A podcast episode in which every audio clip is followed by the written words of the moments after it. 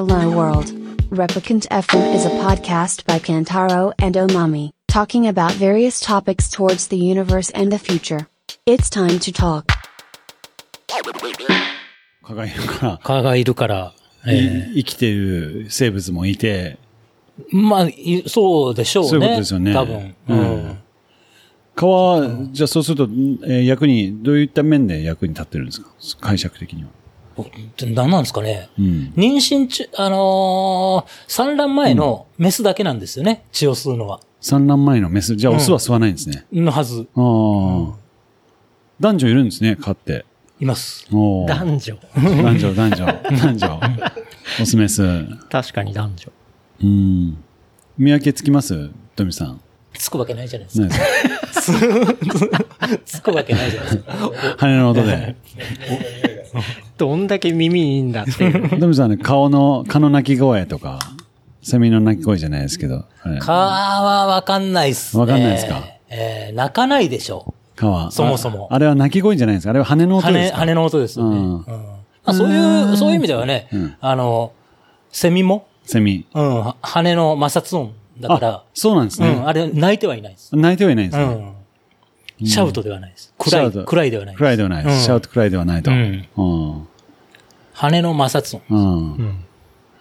いい感じに音も入ってます。入ってますか？はいはい。ありがとうございます。5万円ぐらいの機材だ。うん。これかよ。なんか別の買ってたんですか？もうちょっとでかいやつね。なるほど。デジタルマルチトラックレコーダー。ああ。でもまあ、これ本当に単なるレコーダーですからうね。ん。大体普通、これで用途はな何に使う人が多いんですかね、これ。これは上にあの、なんだろう、この XLR 以外の、はいあの端子がまあつくんで、フィールドレコーディングっていうか、んなんかそういう360度の音を取ったりとか、自然の音とかも含め。ね。あーそういうのもできるし、えこれ自体にマイククも内蔵されてるんですか？マイクは内蔵されてないです、ね。されてないはいあ、でも一緒にセットで買ったら、うんその上につけるマイクはついてきますね。なるほどほど。なるほど。というわけでね。はい。はい。じゃあ、そろそろ。やりますか始めますか。はい。はい。よろしくお願いします。よろしくお願いします。よろしくお願いします。初のよろしくお願いします。レプリカント FM と、はい。ポッドキャスト100マイル100タイムスのそうですね。コラボ企画で。コラボ企画ということで、はい。今日は、えー9月の18日、18日。18日、はい。金曜日金曜日。ですね。金曜の夜の6時半過ぎたところですね。はい。場所は、京王電鉄高尾駅、徒歩2分。うん。リビングデッドエイド、はい。バイアンサー4。アンサー4とはい。ですね。ええ。100 Miles、100 Times は、主にここでうん収録しています。そうですよね。はい。うん。あの、100、100の、こう、最初に、ね、ドミさんがいつも喋るワードがあるじゃないですか。はい。ちょっとあれいただきたいんですけど。いいですね。ポッドキャストっていうやつですか？はい、はい、ええそれ、それです。それ聞きたいです。うん。えー今回は、えーまあ、レプリカント FM との、はい。えーコラボレーションということになりますけれども、我々は、私、ウルトラランチのドミンゴと、はいえー100マイル、日本を代表する100マイルレーサー、井原智和選手はい。の基本二人で、えー運営している、ポッドキャスト100 Miles、100 Times という番組をはい。配信しております。いや、いいですね。もう、完全にエピソードで聞いたことが、あのフレーズが。というところで、いやレプリカント FM はそういうあれですよね、オープニングトークみたいなやつがないですよね。そうですね。割とまあ、うんフラッと入るというか、うんいきなり、うん。は、始まってるというか、そうですね。始まってない。うんですね始まってない感じで始まってるみたいな、そういう感じですね。フェードインする感じがありますよね。うん。ただまあ最初のジングルの時に、うんまあ、レプリカント FM は僕とマミの、あの、がやってるまあ、ポッドキャストで、みたいな、まあそういう、あの、ジングルみたいなのをはい入れたりしてるんですけど、ううんん。まあ基本その後の本編っていうのは、まあやんわり、こう、うん。いつの間にか録音ボタンを押していて、押してで、そっから入ってるみたいな。なるほど。まあそんな感じになるね毎週月曜日、はい。朝7時、朝7時ですね。はい。もうん毎週。毎週ですね。もうす、すごい。すごいですよねう。ん。大変でしょう。いや、ぶっちゃけ。まあ大変ですね。ええはい。え、もう、うんもう番組始めた時から、うんポッドキャストの配信始めた時から、はい。もう、ウィークリーで、そうですね毎週、はい毎やるっ週て決めてたんですか、そうですね。毎週、うんやっぱコンスタントに出したいなっていうのがあって、うんまあ始めたのは2018年のはい。1月なんですけど、2年半ぐらい。はい。ですね。うん。うん。から、まあ、年末とかうん。は、ちょっと一周飛ばしたこととかありますけど、うん。はい。もうほぼ、あの、ほぼっていうか、そこぐらいですね、飛ばしたのは。すごいな、うんね予約配信してるんですか？それかもうその時に朝パチッと押すんですか？えっと、一応アップロードはして、配信は、あ予の、約。ちゃんとタイマーかけて、かけて。ですね。あなるほど。それで配信はしてます。はいはい。うん、うん。だから前日の日曜日とかにうん。編集をしてはい、セットをし、うん。あ今週の仕事というか、ん。あの、ちゃんと配信セットできたなっていうんで、はいはいまあ、月曜日を迎えるっていう生活をもう2年半ぐらいやってるっていうそうかなるほどことですね。すごいな。で、え、ど、どこにデータは格納してるんですか？データは、レンタルサーバえっと、サウンドクラウドをまあメインの、はい。まあサーバー代わりに使っていて。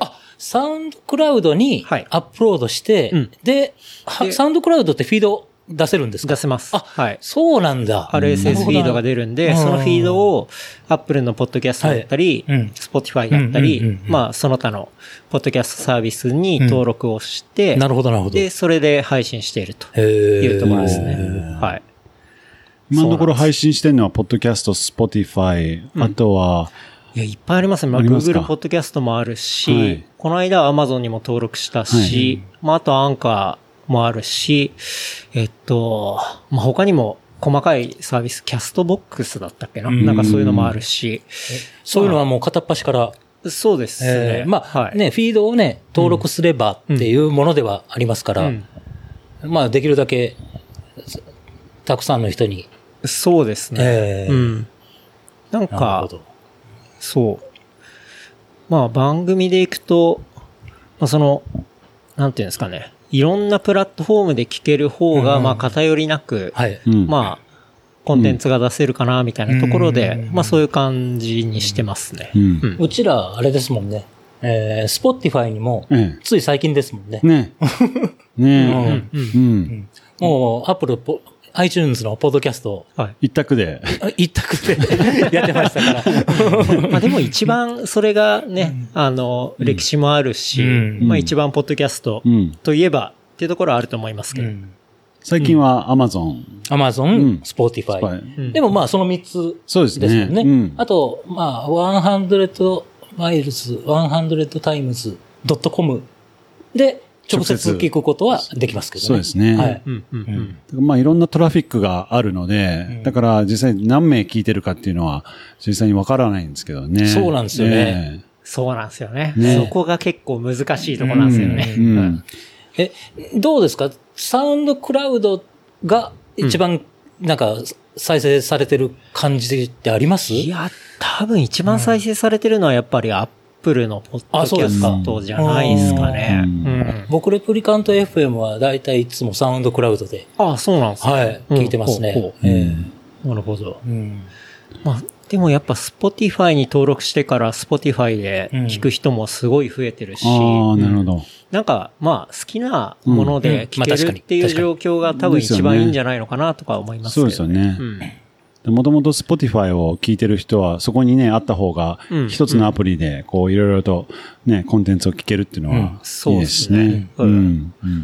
という感じで、ちょっと話し始めてますが、改めてちょっと自己紹介的なものをね、うん。しますか。そうですよね。そうですね。ええ。はい。今回、ね今、あの、この LDA で収録してますけど、うん。レプリカント FM からも配信され、はい。100 miles, 100 times からも、はい。全く同じものをはい配信するっていう配信されるっていう。ことになるんでもうすよね。完全コラボエピソードねなるほどなるほどはい。ジングルだけが違うっていうことですよね。あそうですよねはい。うん。なんか前も、その、えっと、もっと全日本のプロロード選手の西園さんがはいはいはいはいやっている、はいはいはいえっと、サイドバイサイドレディオっていう、あの、ポッドキャストともコラボさせてもらったことがあって。はい。なるほどなるほど。まあ、その時も、うん。あの、お互い音声コンテンツを持ち帰り、まあ、それぞれ編集して、まあ、同じエピソードを出すっていうのほを、う。まあ、やっていて、まあ、ちょっとその形式に、まあ、近いかなというところですね。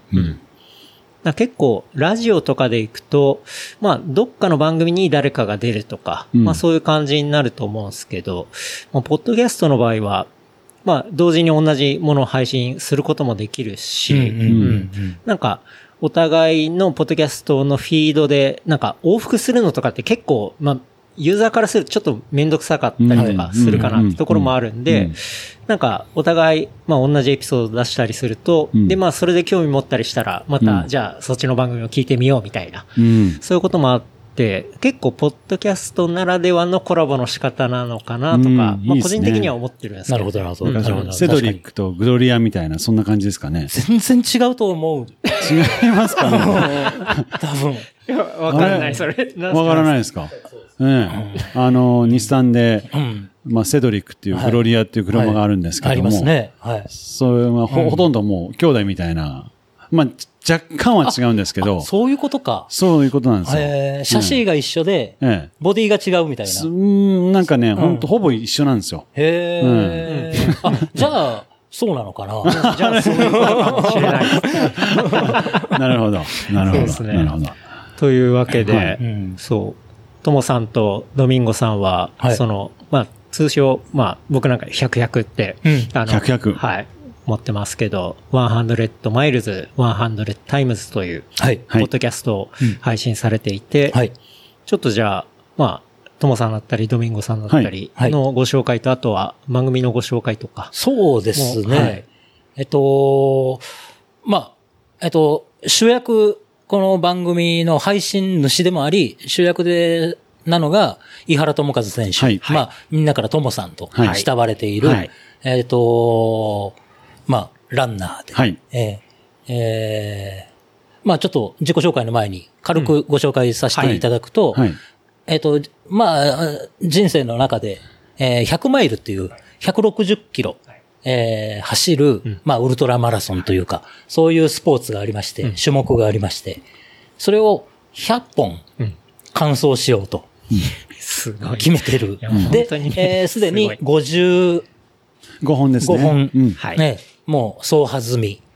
あとへ45本ということなんですけど、うんあのーまあ、他にね、そんなスローガン掲げてる人を見たことがありませんので、ありません。ええあのーまあ、ともさんが、うん。えっ、と、100マイル走ってきたら、うんその、まあ、国内外の大会出られてますんで、うんうんそのエピソードを、んまあ、聞かしてもらう。うんうんで、特に海外の大会だったら、まあ、ちょっと、その、渡航情報とか、レースディレクターのうんキャラクターのはい話とか、うん。そういったものもリスナーに共有してもらってるというはい。ものでございます。じゃあ、井原さんちょっとご自身の、はいあ、こんにち。は。あの、通称 AK とも、井原智和です。AK ともさんですね。はい、はい。そうですね。まあ、サクッと、まあ、出身はですね、長野で育って、それで、あの、幼少期は、イギリスにうん、父親の出張、あの、仕事の関係ではい。住んでたこともあり、うん。で、アメリカにも大学に行っていて、はい。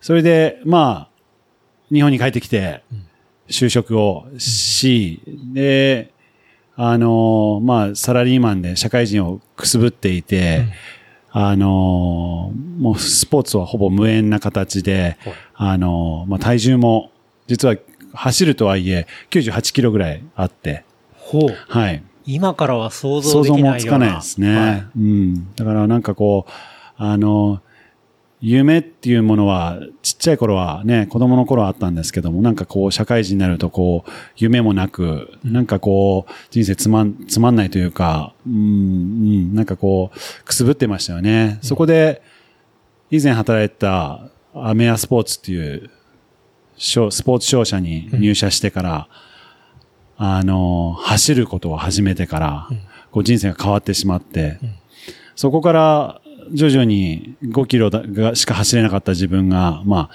20キロ、30キロ、50キロ、そして100キロ、で、100マイルっていうことを走って、今は、あの、前の会社も辞め、はい。あの、オンラインコーチングっていう、うんうん。走ることをはい。教える職業をしていて、やっぱり僕自身、まあ、走ることで人生が変わったので、今度は誰かの何かをこう変えるようなことができればと思って、はい。もうサラリーマンをちょっと辞めて、うんあの走ることを通して誰かの何かを変えてあげたいと思ってやっていて、その中で、あの、僕も、えっ、と、ランナーなので、あの、100マイル100タイムスっていう、あの、目標を掲げ、うん今55本走ったんですけど、はい。あの、残り45本。はい。だいたい年間で5、6本やると、あと8年ぐらい。はい。で、僕が今43なので、50歳ぐらいには、なんかこう、完結するのかなと。う。うんん。っていう形ですすね。ごいっすよね。だって完結したら1万マイル。そうなんですってことですよねね。はいうん。高尾から1万マイルっていうと、どこら辺まで行きますかね？ですよね。一応、この前、えっ、と、50 50本走,、うんうん走った時点で、はい日本から、うんあ走ってシアトルぐらいですかね。走ってシアトル。走ってシアトルぐらいだったような。はいそれは、のあの、太平洋を越えてっていうことですそうですね。あっち側を。を越えて、なんか飛行機であの、あるじゃないですか。あの、シアトルから、はいあの、日本のフライトでこうんう、大体ここまで進みましたよ、みたいなはいはい。それで大体こう、日本に、成田に着くところで、あ、あ、今このぐらい走ったんだっていう、非常になんか分かりやすいっていうか、あ、結構遠くまで来たなっていう感じでしたね。遠くまで来ましたね。はい、えーそうです。ね。ニューヨーク超えんのかな ?1 万マイルだあと。、だと思いますよ。ううんん。うん、うん、うん。ですよね。うん。あの、すごいな。UK、UK の途中ぐらいまで行くんじゃないですかね。うん。なるほど、なるほど。えいや、なんかあの、100マイルをうんね、完走すると、いや、俺100マイラーっていうのがうん、あるんですけど、やっぱり、まあ、な何本か完走したときに、いや、100本完走したら1万マイラーって言えるんだなっていう、まあ、それが一つ、やっぱモチベーションですよね。俺は1万マイラーだっていう。はい。あのーぼ、えっと、まあ、ともさんのね、自己紹介中に、はい。あの、なんか横やりで申し訳ないんですけど、僕も一応、えっと、世田谷の自宅から、はい。妻のうん。実家である静岡にはい、一回走って行ったことがあるんですよ。ほう160キロ。はい。あのーで、帰りは、うん。えっ、と、息子がいるんですけど、うんうん。家族3人ではい、新幹線で帰ったんです。はい。新幹線の距離なんだなって思ったんですよ。ま あそうですよね。新幹線を使う距離。です。うん、だなと思ったん。ですよ。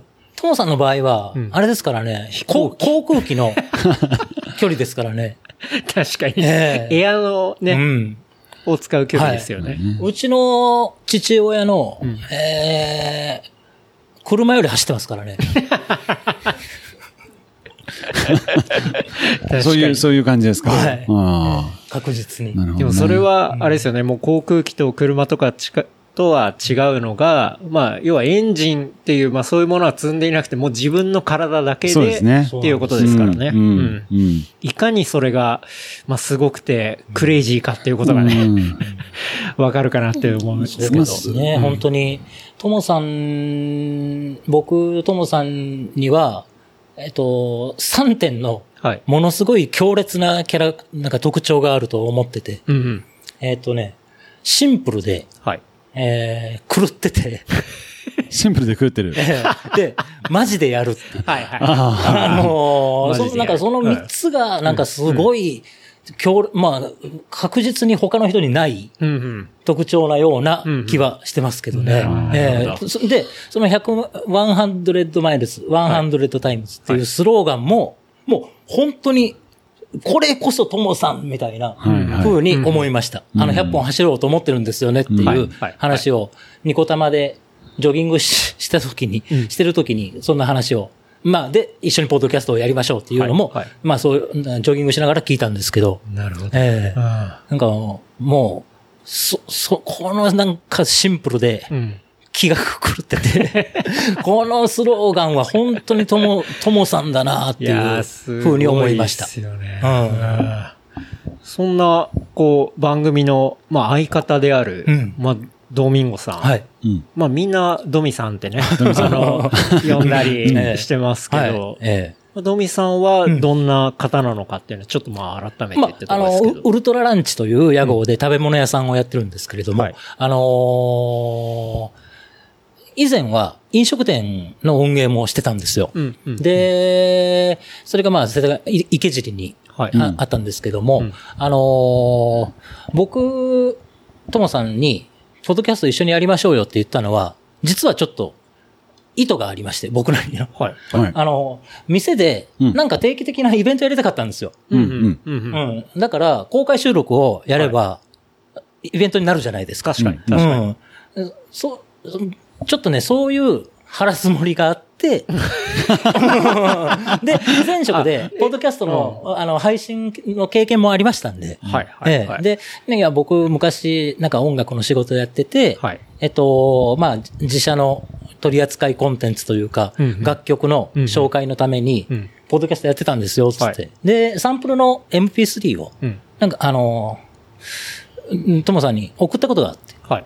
で、で、ともさん自身も、まあ、えー日本語喋る外人みたいな人ですから、うんうんあのー海外のポッドポッドキャストって、うん。すごいたくさんはい番組ありますから、うん。あよく聞かれてて、うんはい。ええいや、実は僕、ポッドキャストむっちゃやりたいんですよ、ってうんいううん話になって、うんあ、じゃあ、やりますか、という形でした。う。なるほど。うんじゃあ、はじめはうん、ドミさんの方から、うんそのお店の、なんていうんですかね。ちょっと言い方はあれですけど。来店プロモーションまあ、来店プロモーションってまあ、人寄せというか、はいはいええまあ、そういう、うんちょっとまあ、うん意図があり、うんこう、話を振ったというか、うん相談したというか。ともさんが、ポッドキャストっていう、はい。はあのーコンテンツ形式に、えっ、と、こだわってるのにも理由がありまして。ほうほう。ほうほそうですあのね。ー YouTube ビデオでも、はいブログでもないんですよ。う。うん。そうですね。あのうん。えっ、と、音声コンテンツって、はい。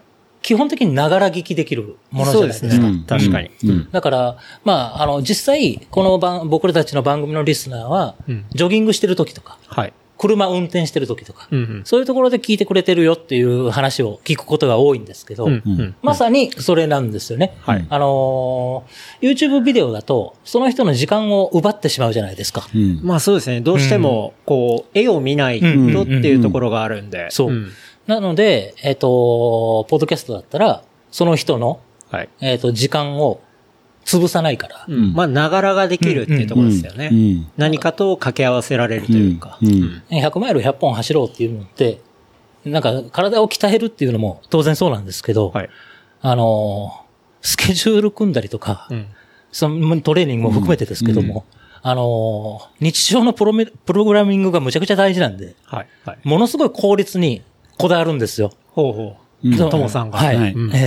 その一環なんですよ。う。なるほど。ポッドキャストっていそうう、ですあの、配信方式を。選ばれたのは。ほうほうほうほそうですね。ちょうどやっぱり僕も当時は、ポッドキャストをよく聞いてて、う。うん。うん。あの、海外のポッドキャストを結構聞くことが多くて、うんまあランニングが好きなんで、はいランニングのポッドキャストをよく聞いていて、うんやっぱりそこで勉強になることって多くて、うんで、同時に自分の、まあ、100マイル100タイムズプロジェクトが同時進行していて、はいはい。まあ当時そんなに100マイルのノウハウも、あの、日本でもあんまなかったんですよね、うん当時は。うんうん。本当に僕が初めて100マイル走ったのも、あの、TDT っていう自分で勝手に作った100マイルなんですけども、あの、日本国内でもまだ100マイルは開催されてないような、はい。まあ時で、うん。それであの、どうやったらそんな、100キロとかね、マラソンとかも、そういった距離のノウハウって、いろいろ本とか、ね、ブログだったり、なんか、いろいろあるんですけども、はい。ウルトラランニングのその160キロ走るためにはどうすればいいかっていうノウハウがなかったので、うん。なんか自分で本当に金曜日夜ね、仕事終わってうん。奥多摩に行って、うん。あ朝まで走るとか、はい。そんなことを模索しながらやっていて、うんうん。で、まあ経験を積むにつれて、あ、これがセオリーかなとか、あうん。こうやったらいいんだなっていうのがい。自分でも分かってきて、うん。なんかこれをうまくこう配信すること、コンテンツがないかなと思った時に、当時聞いてたポッドキャストで、あ、これをやれば、まあ時間効率もいいし、はい。走ってる時も、料理する時も、はい。まあ勉強してる時も、うんうん。ど通勤中でも、どんな時でもなんか聞けるコンテンツだからこれいいなって思って、うんうんうんまあポッドキャストにこだわりを持っていたっていう感じですね。なるほど。そういう感じで始まってったんですね。い、や、なんか、僕、てっきり、うん。その、ともさんの、その、100百のプロジェクトありきで、そういう音声コンテンツが始まったと思ったら、うん。ちょっと違うんですね。いや、でも、やっぱり、えっ、と、100、100マイルを100本走ろうっていうのは、うんポッドキャストとは全然関係なく、うん。トモさんの人生の中のスローガンにはなってましたから、うん、うん。やっぱり100、100っていうのがはいあってのうん、ポッドキャストではあるんですけどね。ああ、なるほど、なるほど。ううんん、うん。だそれがうまく、その、のみさんの、はいそのタイミングとうん合って、こう始まっていったみたいな。そうですね。ううんん。あのーまあ、ぶっちゃけですけど、うん。これ絶対関わっといた方がいいなっていう。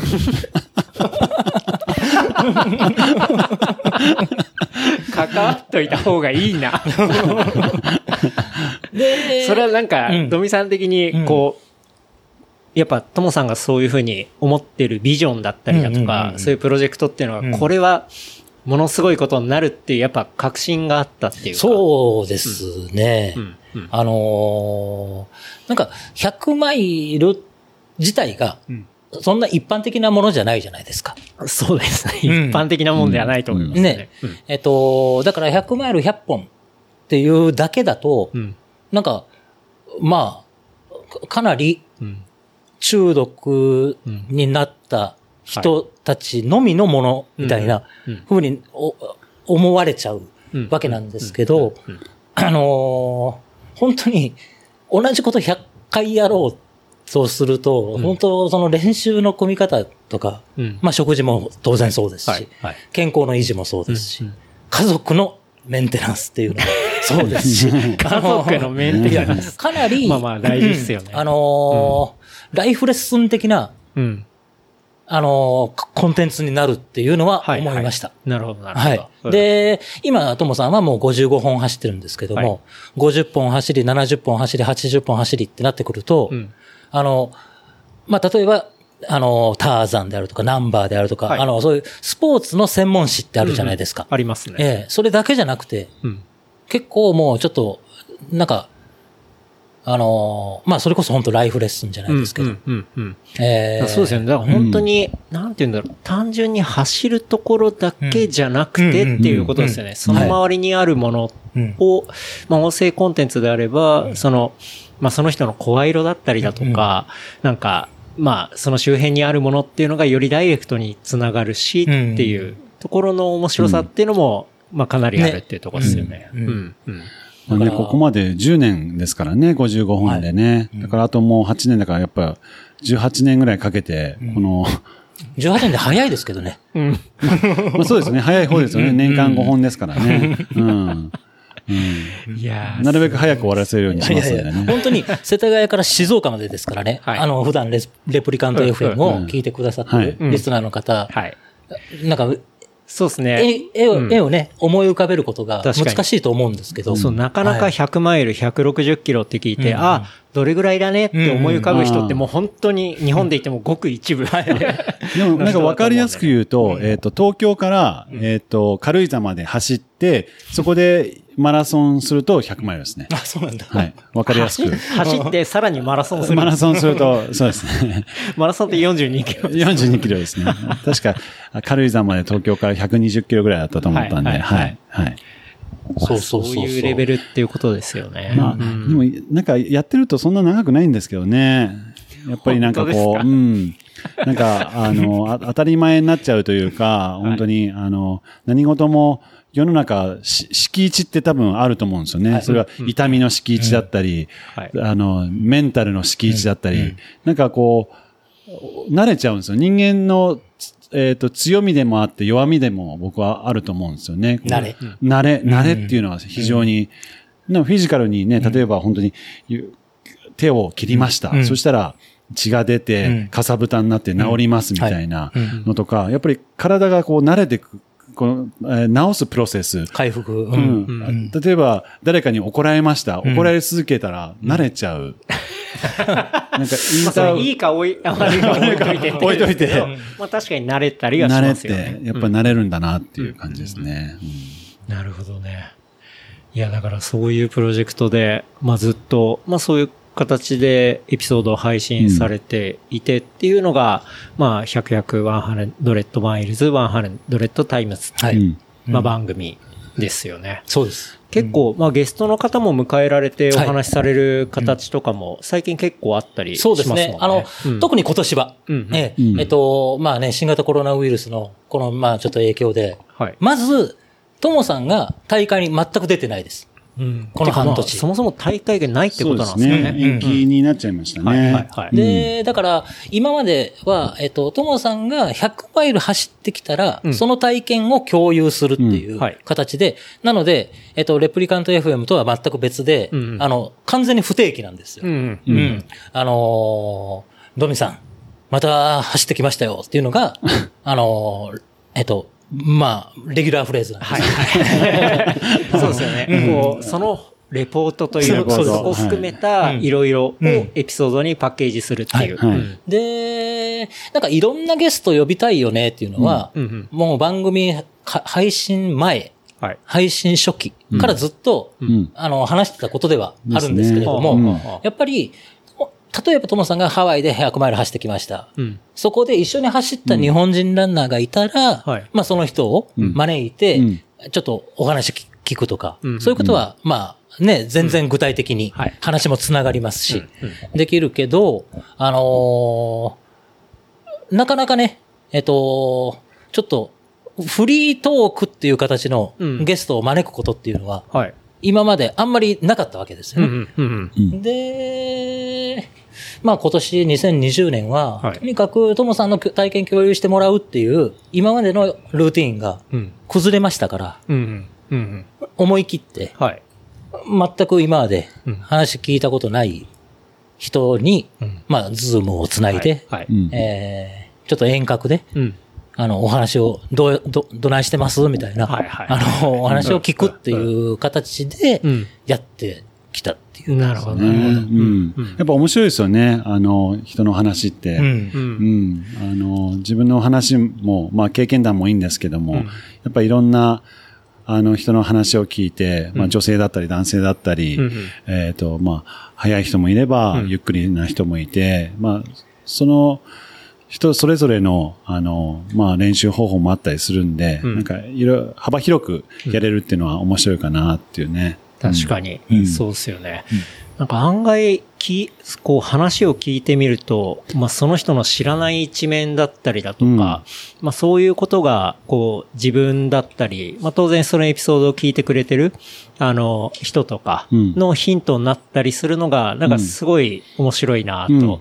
僕は、大、まあこの番組結構まあゲストの方招いて、うんまあお話しすることがすごい多かったりするんで、うん。その部分はすごい感じるうん。ところではあったりします。僕もあの、レプリカント FM を初めて知ったのも、はいポッドキャストリスナーから、あの、ポッドキャスト100マイル100、100、100のこと話してたよっていうので、僕は初めて知って、はいそこから聞き始めたんですよね。なるほどなるほど僕も一リスナーで、いや、ありがとうございま。ますす、本当に。いや、そう。だから、まあ、これも、じゃあ僕の自己紹介がてらですけど、まあそもそも僕が100、100を知ったのは、うん。あの、まあちょうど2年前ぐらいに、あの、OMM ライトはい。に、うん。白馬。まあそれが、はい、うん。白馬、うん。小谷村ですね。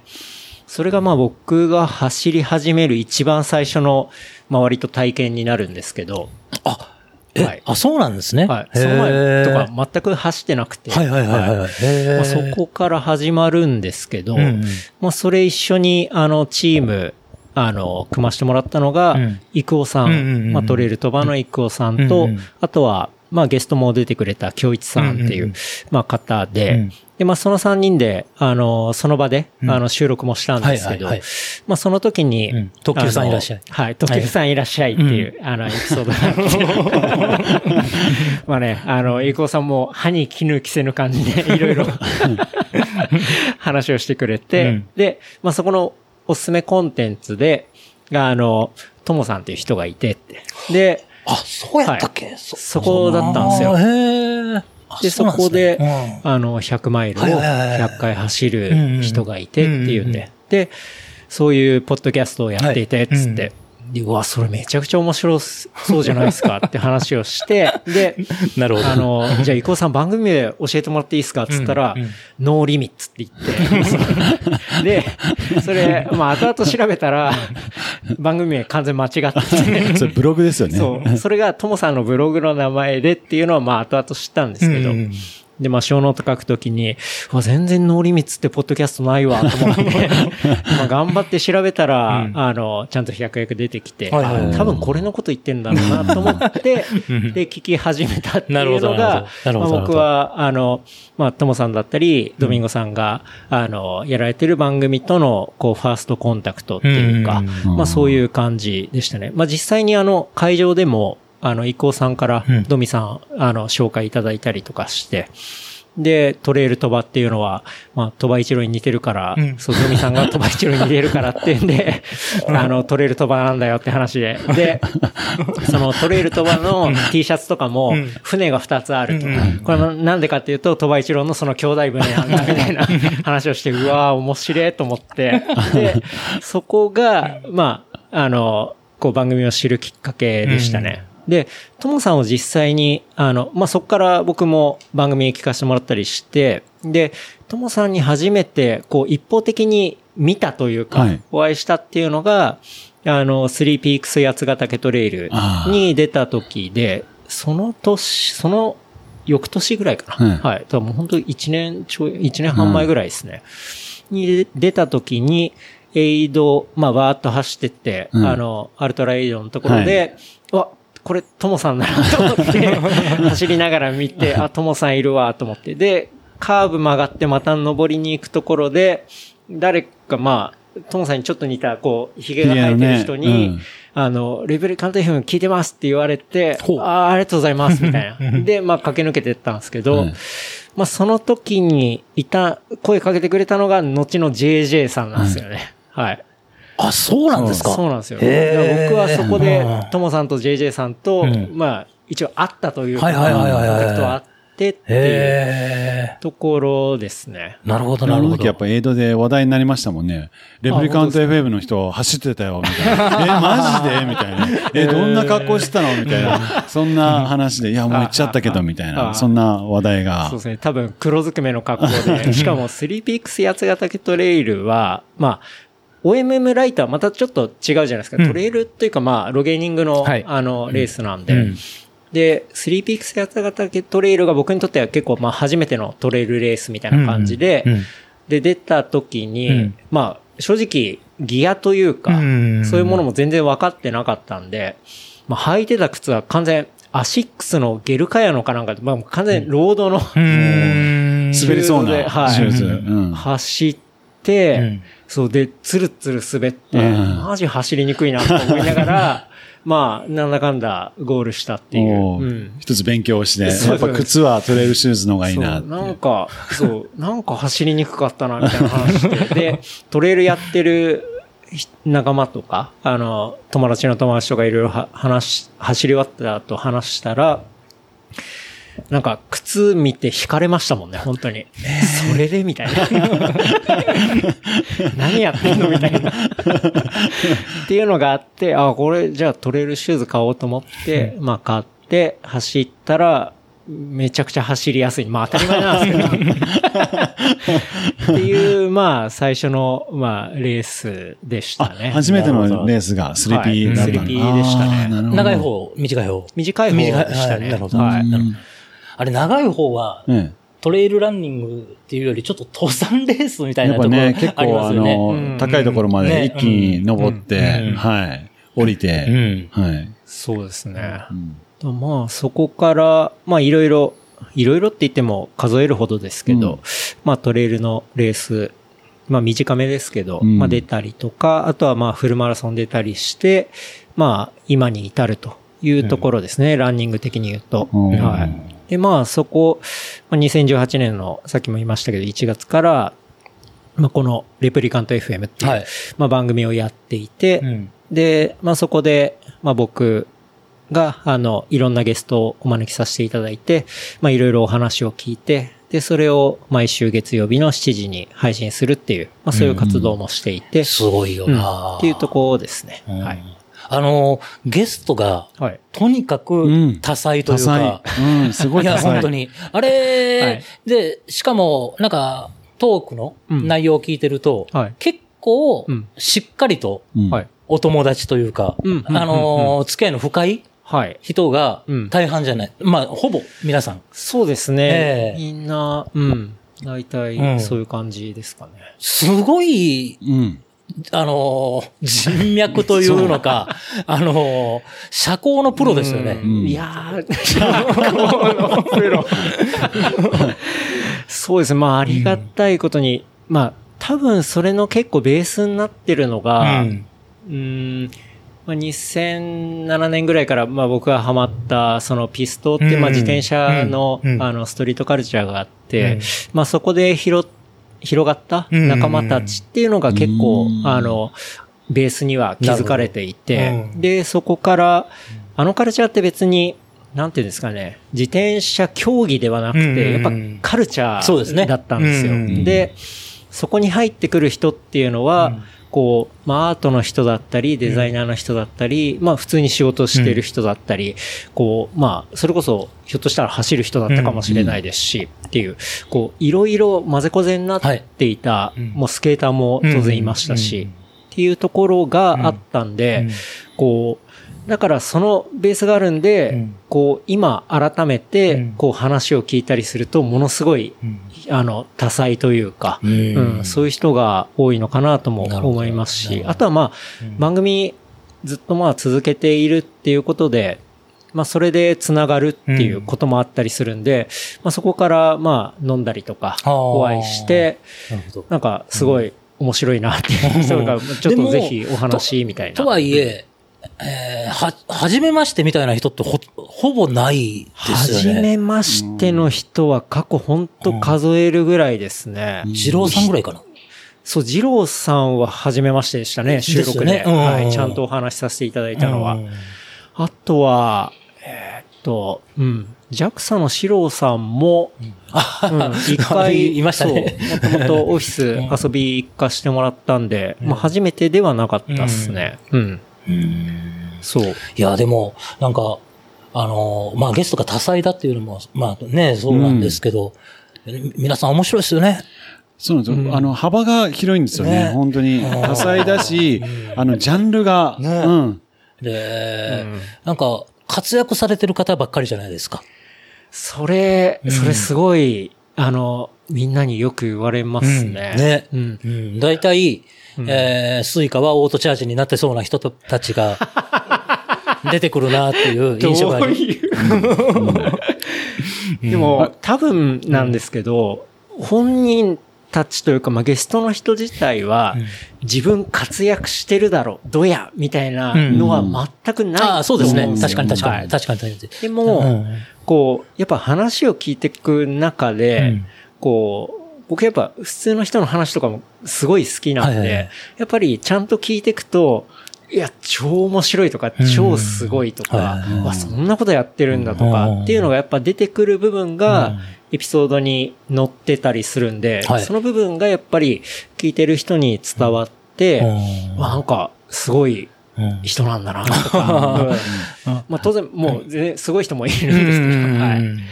っていう感じだと思うんですよなるほど、なるほど。うんなるほど、なるほど。すごい聞き上手ですよね。スキルがもううんねあの、相手の引き出す、うん。あの、うん。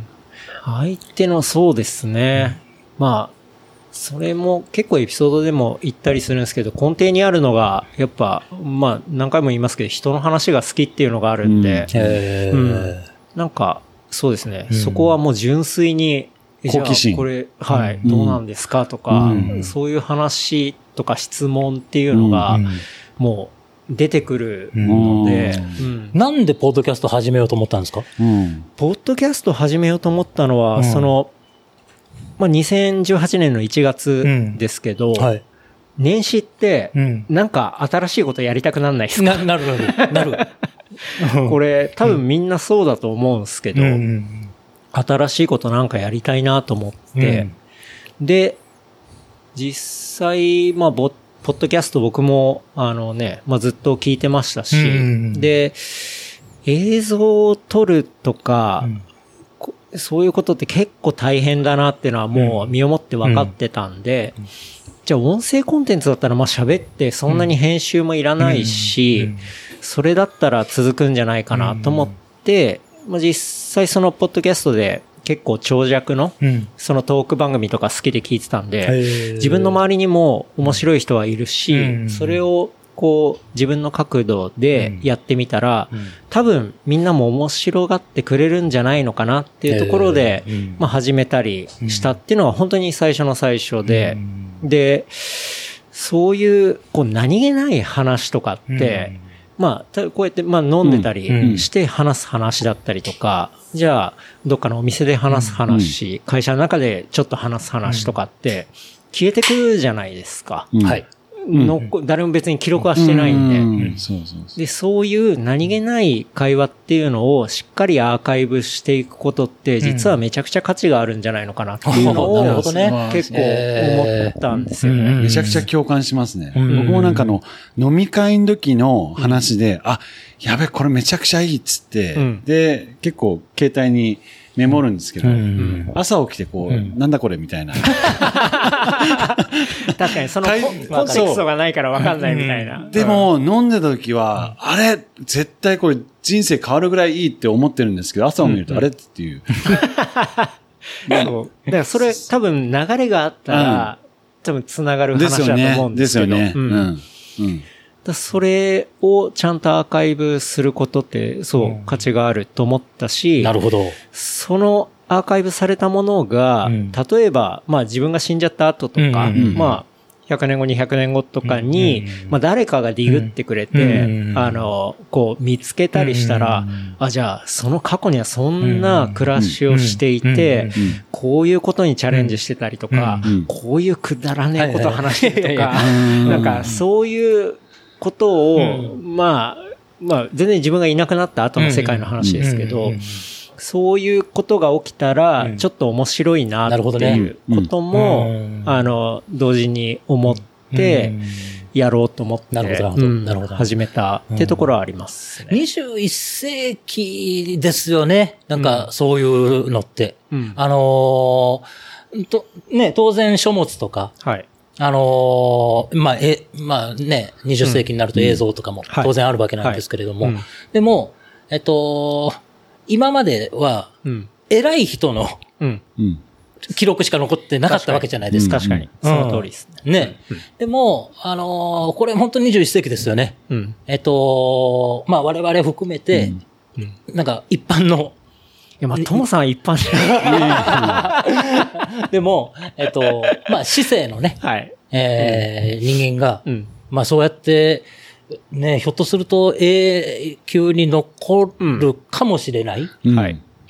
ね、ものを、あの、置いとけるっていうのは、そう。すごいことかもしれないですよね。そうなんですよね。うん。なんか、そう、その部分っていうのにすごい価値を感じて、えーで、あとその2018、まあ、2017年末と2018年年初に読んでた本で、うん。なんだっけな、断片的な社会学だったっけな、うん。っていう、まあ、本があって、それ読んでて面白くて読んでたんですけど、うん。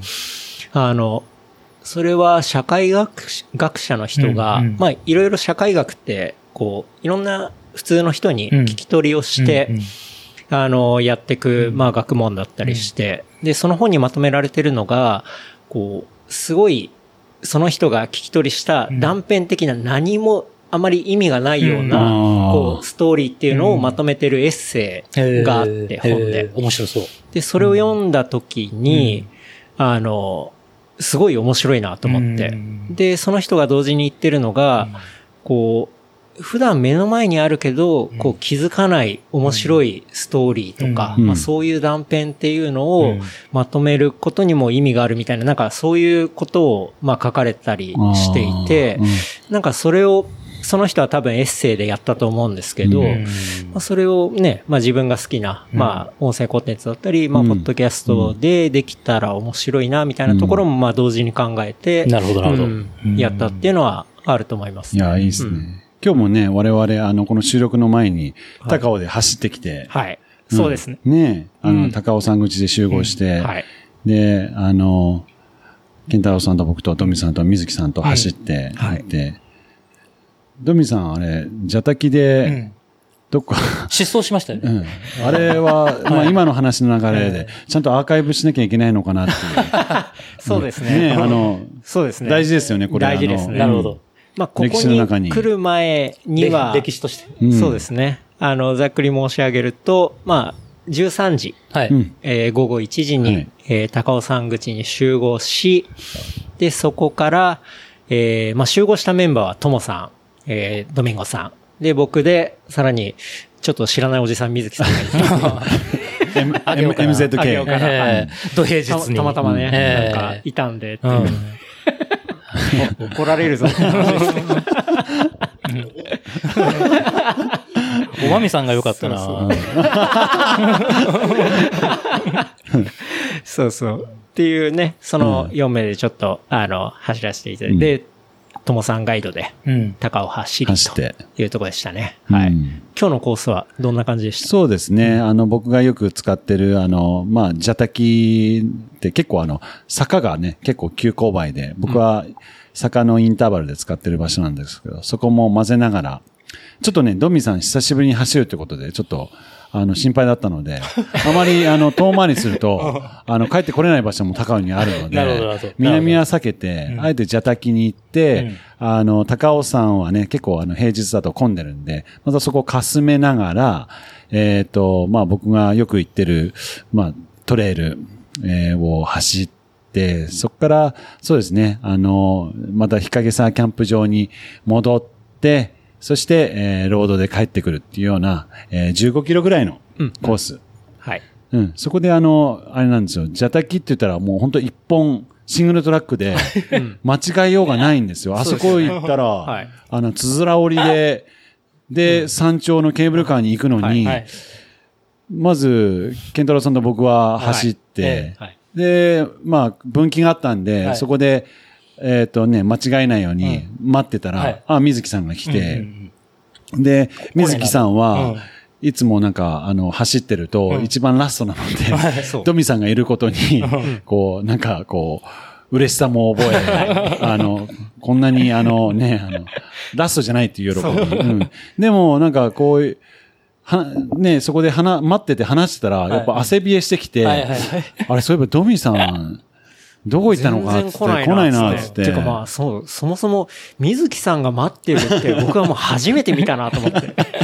あの水木さんって、普通は水木さんを待つんですけど、水木さんが待ってるっていうのが 新鮮すぎた。はいで、ね、ねそう、そこで話して。心配だからもう、これちょっと降りるしかないなと。んで、僕はもうすぐ、あの、電話しようと思ったら、ちょっと電波がなかったんですよね。はいはいはいはいあの、県外になってて。それで、降りて降りて降りて降りたところで、一本繋がったんで、あの、ドミさんに電話したら、はいドミさんが出てくれて、もしもしって言ったら、ああ、なんか今 OMM みたいな感じになってて、なんかちょっと電波が、あの、良くなかったんで、何を言ってんのかなと思って、あ、まあ、とりあえず、僕し、ね、あの、滑落したんじゃないかなと思って、ちょっと心配しちゃったんですよ。完全に僕ら3人で、うんその下っていった時に、はいこれ絶対ドミさんが滑落したんじゃねえかみたいな。そう、斜面だって見てましたもん。ちょっと引っかかってんじゃないかなと思って、ドミさんがどっかに。すみません。そしてこれやばいな、やばいな、なんかね、つって。ずっと下見ながら走ってたら、なんか、誰もいなくなって。うん。で、あれこれやばいなと思って。うん。おあ、置いてかれちゃったと思って、トマさんって、うんあのー呼んだんだけれども、うんあのー返事がなかったもんで、うんあ、これやばいわと思って。はいで、ちょっと、あのーショートカットしようと思って、うん待たせないように。あの、斜面に行ったんですよ。ほんじゃ、あの、復帰できなくなった。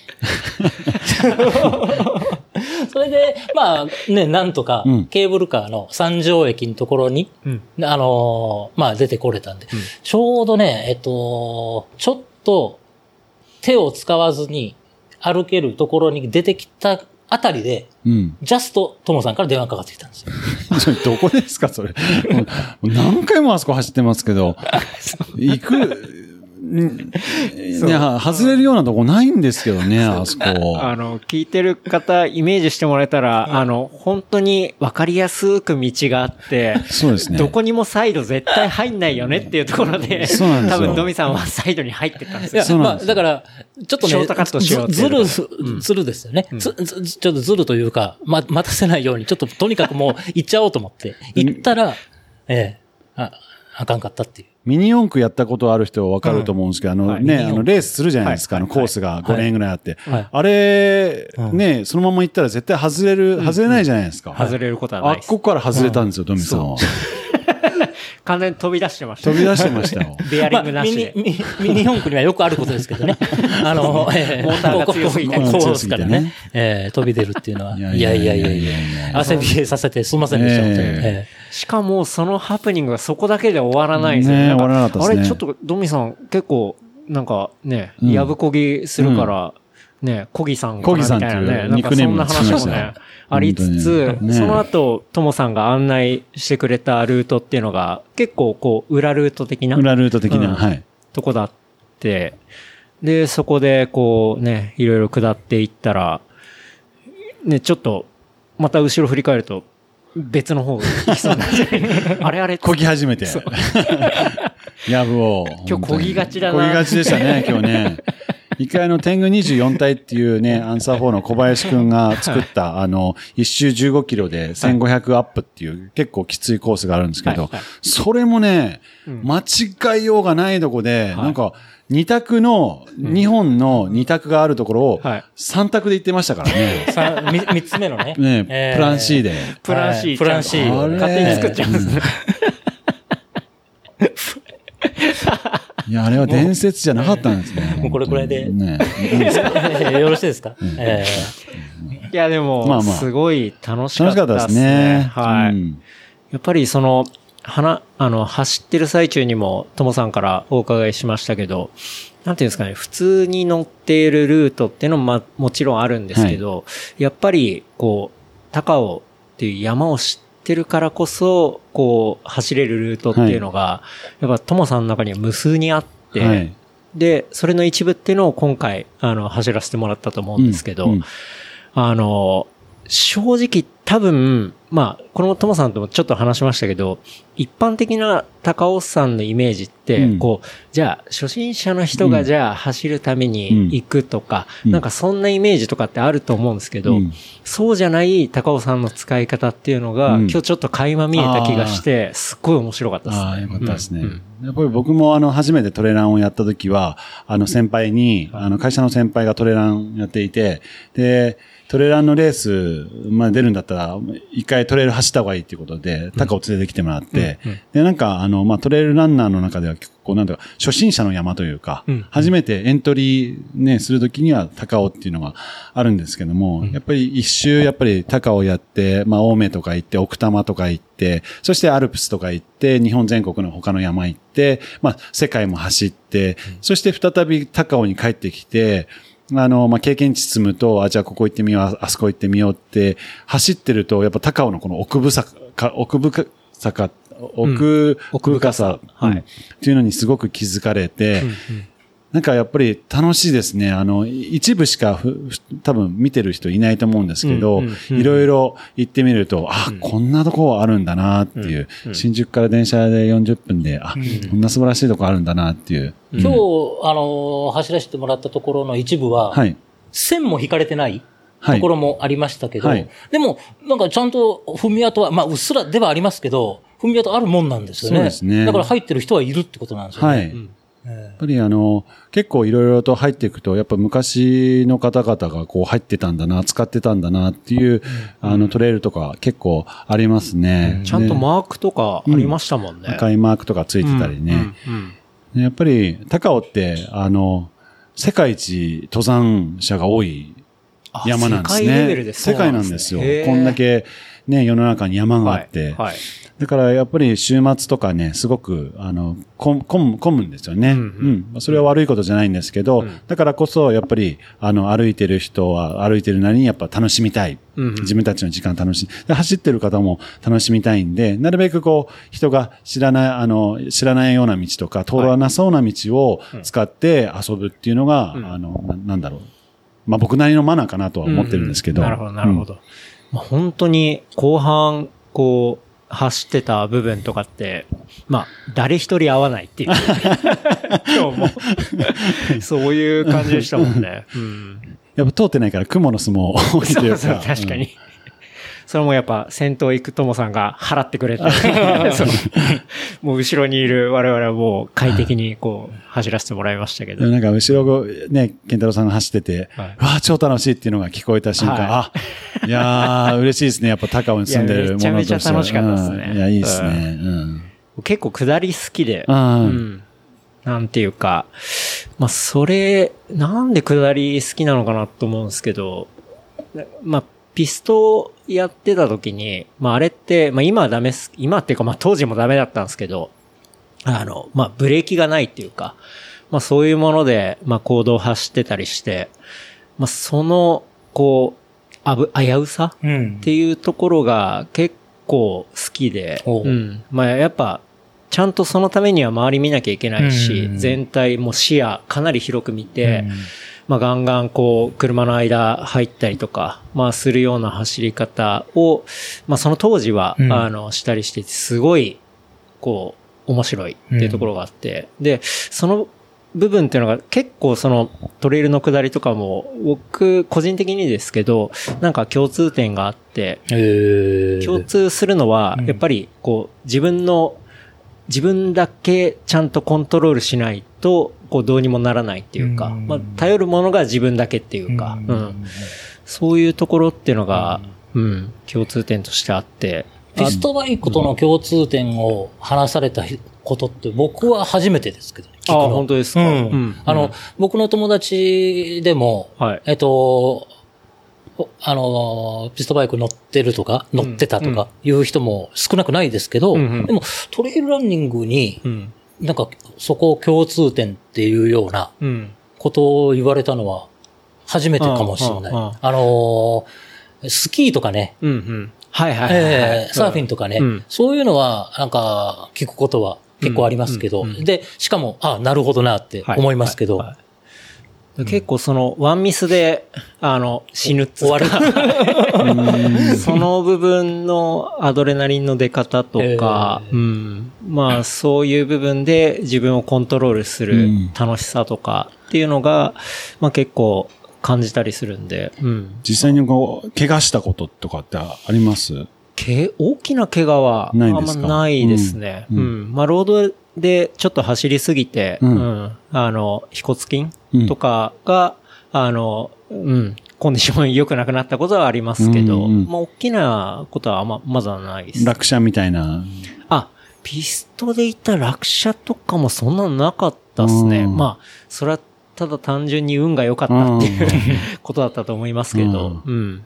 ドミさんって自転車もやってたんですか？ややあやってました。まあ、本当ただの趣味程度ですけど、はいはいええ一番多い時4台ぐらい乗ってたんじゃないか ?4 台？うん。う。な。ん。体は一つ？体一つ。そう。いや、もへうみんなそういう感じですよ、当時。へえ。もう何台あんのみたいな。あもう何台あっただろう ?6 ぐらいあったかもしれないですね。うん一時期マックスで言ったら。へで、まあ車体はそれぐらいあるんですけど、はいホイールとかもこう付け替えたりするんで、家の中にホイールとかも山ほどあるし、何なのみたいな。うん。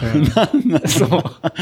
そういう状態だったことはありますね。気に入るとやっぱそればっかりみたいなうん。感じなんですか？まあやっぱ好きなもん乗りますけど、うんまあその日の気分によって。気分でとか、ううんん。変えたくなるとか。まあ結構ランナーが、そうですね。あの、うん靴いっぱい持ってるのとか。まあそうですよね。と、うんまあ一緒だったりするかもしれないですけど。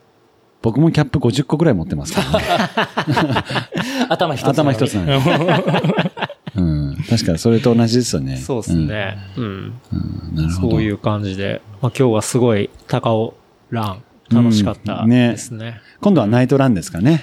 そうですね。あの、僕も水木さんもまだナイトラン童貞ナイトバージンはい。うん。ぜひ、ぜひ、面白いですよ。んうん。ちょっとやってみたいなと思いますけどね。うんもう、あの、極上のコースを。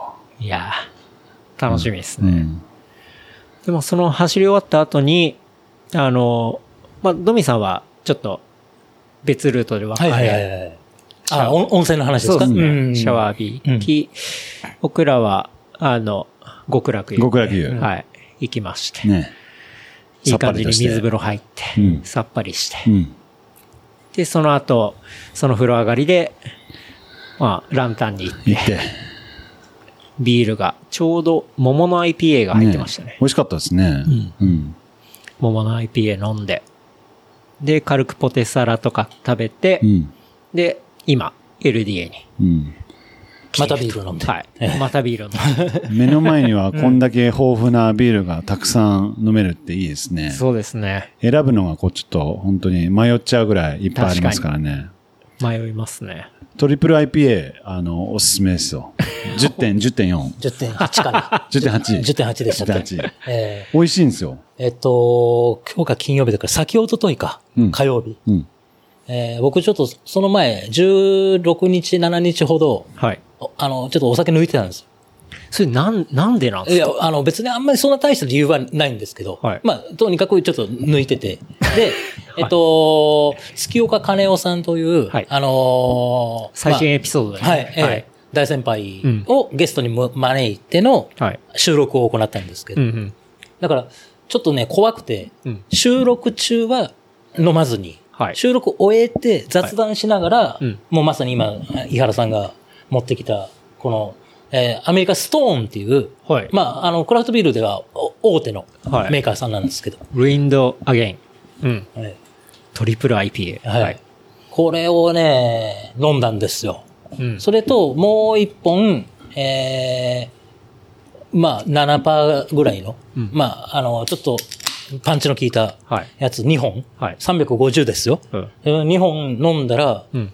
帰りちょっとマジで、明大前ぐらいで、うん。フラフラになってました フラフラに。なんかね、の乗り過ごしたりとか、ねねはい寝たりとかはしなかったんですけど、うんうんうん無事帰れたんですけど。無事帰りました。うんもう大丈夫ですか？ストリート放尿とかしなかったですか？ちょっとそんな、そんな、K- K- KO メルトダウンみたいなことはし しないですけど。?KO メルトダウン。KO メルトダウン やばい。渋谷メルトダウンの KO 版ですね。じゃあ、これ、美味しいんですけどね。味は美味しいですね、すごい。えーボイラーメーカーってわかります？ボイラーメーカー？はい。あのーアメリカ人の、うんえっ、と、まあ、なんか、ま、マッシブな、はいマッチョなはい。飲み方の一つなんですけど、うんうんえっ、と、バーでビールを、はい。えっ、と、パイントグラスで、うんうん。えっ、と、注文します。はい。で、そこに、バーボンをショットグラスで。注文します。はい。はい。で、それをドスンとは沈めるんですよ。はいはいはい。だから、ウイスキーのビール割り？結構いろいろ韓国の方とかでもありますよね。あの何でしたっけ、う。ん。なんて呼び方だったっけな、えー。そう。なんか爆ボ弾。ムボム。そう、ボム的なボム的なやつですよね。それがね、はい。すっごいうまいんですよ。へなんですけど、んむちゃくちゃ効くんですよ。でしょうね。うん。それに近い、うん味えーなんかね味のきなんか特徴も、ちょっとはい、それに近いというか。ほうほうほうんじゃあかなりストロング系ってことですね。ストロング系ですよこれはうんうん決まっちゃいますね、これ。もう、うん、やばいですよ。もともとやっぱ、あんまね、お酒に弱いんだろうなと思うんですけど、自分がね。うんだから、ちょっとやっぱり、ブランク開けて、はい。なんかこんなの飲んじゃったら、んやばかったっす、あの日は。今はもうじゃあ、その、禁酒みたいなことはしてないんですか、えっと、まあ、なんか一人で飲むのはもうやめようかなと思って。うん。うん。うん。うん。なんか、ちょっと飲み疲れを感じたんだと思います。はあ、はあはあはあうんなるほど。ええともさんとかは、お酒に関しては？今までずっともう20年ぐらい、もう晩酌はまあ毎日する派だったんですけど、はい。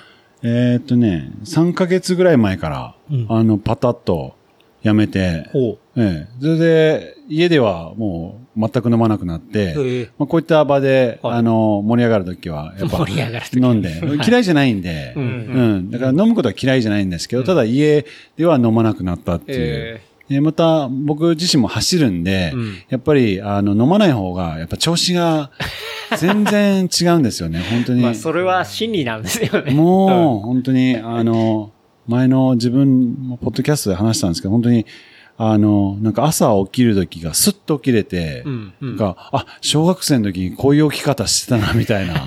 あのなんかスッまとた思い出すね。ねえ あこれがノーマルなんだなっていう。う ん小学生の記憶が。ただ困ったことにやっぱね、飲まなくなるとね、弱くなるっていうね。うんうん。前までは結構強かったんですけど、最近はもう全然弱くなっちゃいましたね。うんなるほどね。僕全然お酒やめようみたいなの全くないっすね。うんうんいや、別にいやいいと思いますなんか、思わなかったらそれでいいと思いますよ。うんでも、うんなんていうんですかね、昔みたいにうん、こう、なん、なんていうんだろう。こう、むあんま無駄酒は飲まなくなったっていうか、うんまあ、ちゃんと、いい感じのやつを、うんうんあの、まあ、そんないっぱいじゃなくて、はいはいはいあの、楽しむっていう方にだいぶ変わってはきてはいますけどね。うん。なるほど。そう。っていうとこですけど。一日どのぐらい飲みますか？量的には。あ、でも、飲まない日もあります。飲まない日もあるんですねはい飲まない日もありますけど、大体飲むときは、走り終わった後うん。に、あの、まあ、僕はドリフでこうビールを、うんあの、買ってたりするんで、うんその、まあ、美味しいビールを、こう、ご褒美がてらうん飲むみたいな。で、その時、まあ、一杯目そういうの飲んで、まあ、あとは、まあ、ちょっと普通の飲んだりして、うん。まあ、2、3倍ぐらいですかね。うん。うん。っていうのが大体普通の感じです。なんか自分の場合はなんか、飲まないっていうのがもうありえなかったんですよね。なんか飲むっていうのが当たり前で。だからもう飲むか365飲まないかはい。うん。だからよくたまに、あの、いや僕は家で飲まないんですよと。うん。こういったあのね、あの、忘年会とか、うんうんこういった飲む場しか飲まないんですよっていう人の心理がわからなかったんですよ。うん。今までは。うん。うん。うん。でも、実際にこうやって、あの、実際一回やめ、やめると、あ、なるほどね、あ、こういうことなんだなっていうのが今、ようやく、こう、わかったというか。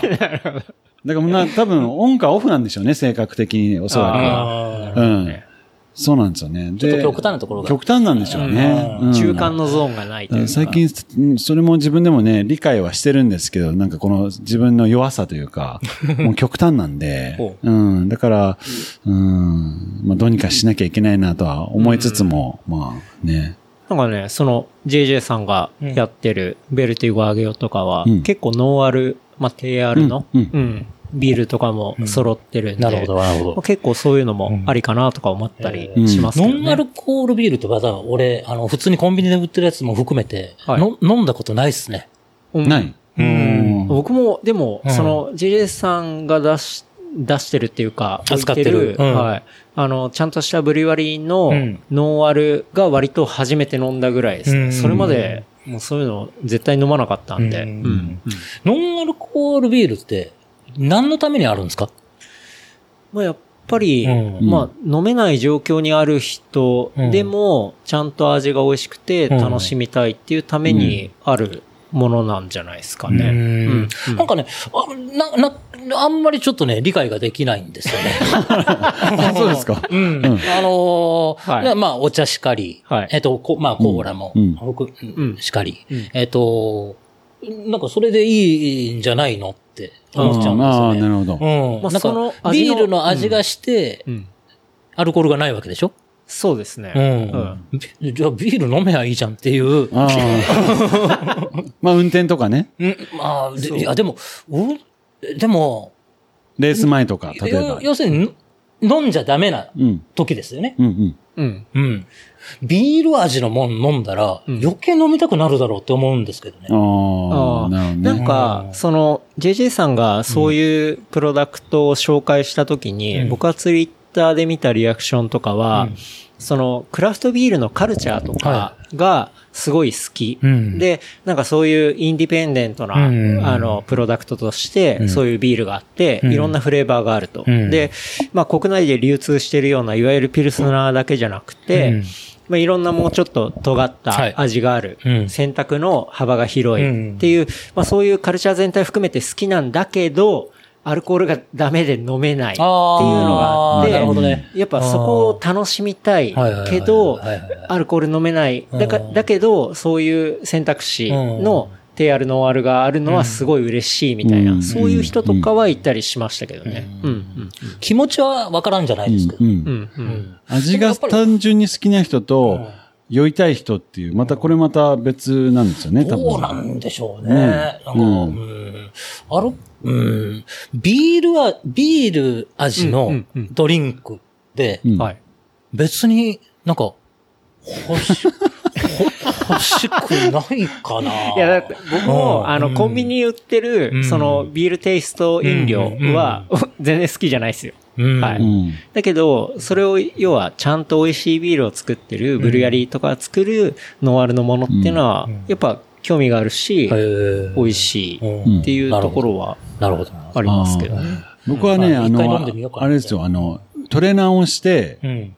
ハーフウェイ地点うでん、あの、飲んだノンアルのビールは美味しかったですね。その時は別にビールはいらない、アルコールはいらないんですよ。でもあのビール味がやっぱり美味しくてー、かつ別にあの酔わないんでうん、また走り続けられるっていうう、ん。この、あれは、あ、これいいねっていう感じ。今はアルコールじゃないんだよねー。今はノンアルなんだよねっていう時はありましたけどね。うんそのフレーバーと感覚が欲しい。うんだけど、アルコールは一旦大丈夫っていう。今は大丈夫っていう感じはまあそういうシーンもあるってことですねうんありましたね。うん。うん。うんはい。わかりました。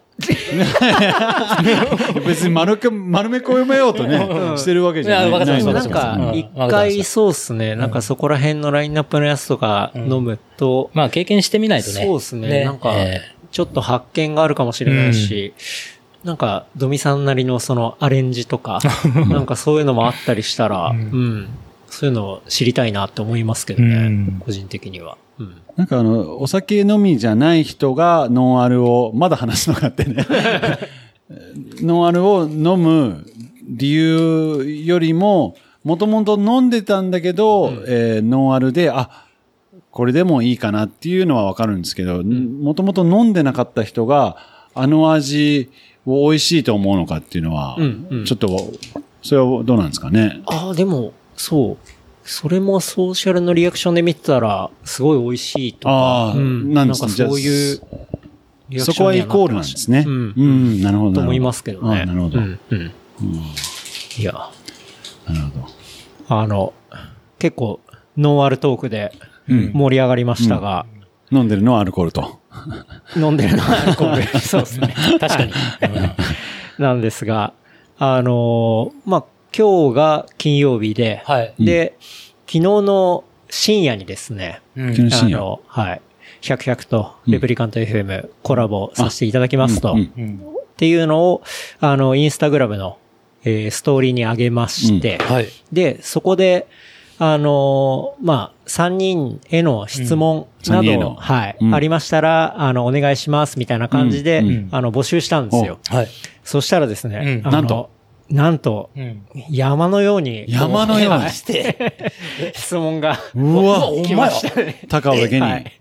これは今、そのストーリーの反応のページをちょっと今、3マジですか？人で見てるんですけど、はい。まあ、いっぱい来ておりまして、まあ、この、まあ、質問だったり、えまあ、悩み相談だうんったり、悩み相談。おとかも、一応そういう感じで、あの、告知したんですよねお。悩んでる。うんというところなんで、ちょっとその、こう、質問うんだったりしたものに、まあ、答えるっていうところを、ちょっとやっていこうかなとなるほど。思うんですが、はいどうですかいいね。ですね。はい。うんうんわかりました。順番はもうそのまま、あの、そうですね。まあ、これップダウンもでも、全部は正直なかなか 取り上げると本当にね、もう5時間ぐらいかかっちゃってるので、なるほどなるほど はい。じゃあ、健太郎さん選んでいただいて。そうですね。トモさんからいき、ます？ちょっと、うん。あ、でもこれ、本当誰向けっていうか、うんうん。まあ、ひょっとしたら3人向けだったりするところもあったりするんで、はい。はい。うん。わかりました。まあなんか、その質問だったはい。りしたとこをきっかけに、まあお話ができればとうん。いうところですが、はい。大体、あれですね、うん。この二つのお互いの番組については、どういう番組だっていうのは分かってはいただけましたよね、おそらくね。と思いますね。ね。うん。はい。うん。ううんん。うん。質問コーナー行きましょそうですね。う。はい。じゃあまず、1個目。はい。はい。未だに、とにかく走るのが嫌いなので、うん。走るのが楽しい、走るのが楽しくなる的なグッズを教えてくださいっていう。グッズ。そういう質問が来てますね。はい。そうですね。グッズに頼っちゃうんですよね。そう。だからまあそこですよね。うんそもそもグッズ頼りなのかっていうところも僕は思いますあの、やっぱりエンジンは、あの、あの、肺なので、はい。あの、やっぱり、あの、車でいうエンジンはね、はいあの、まあ、肺なので、やっぱりね、あの、走ることはですね、正直あの、辛いんですよ。うんうん。うんうんうん。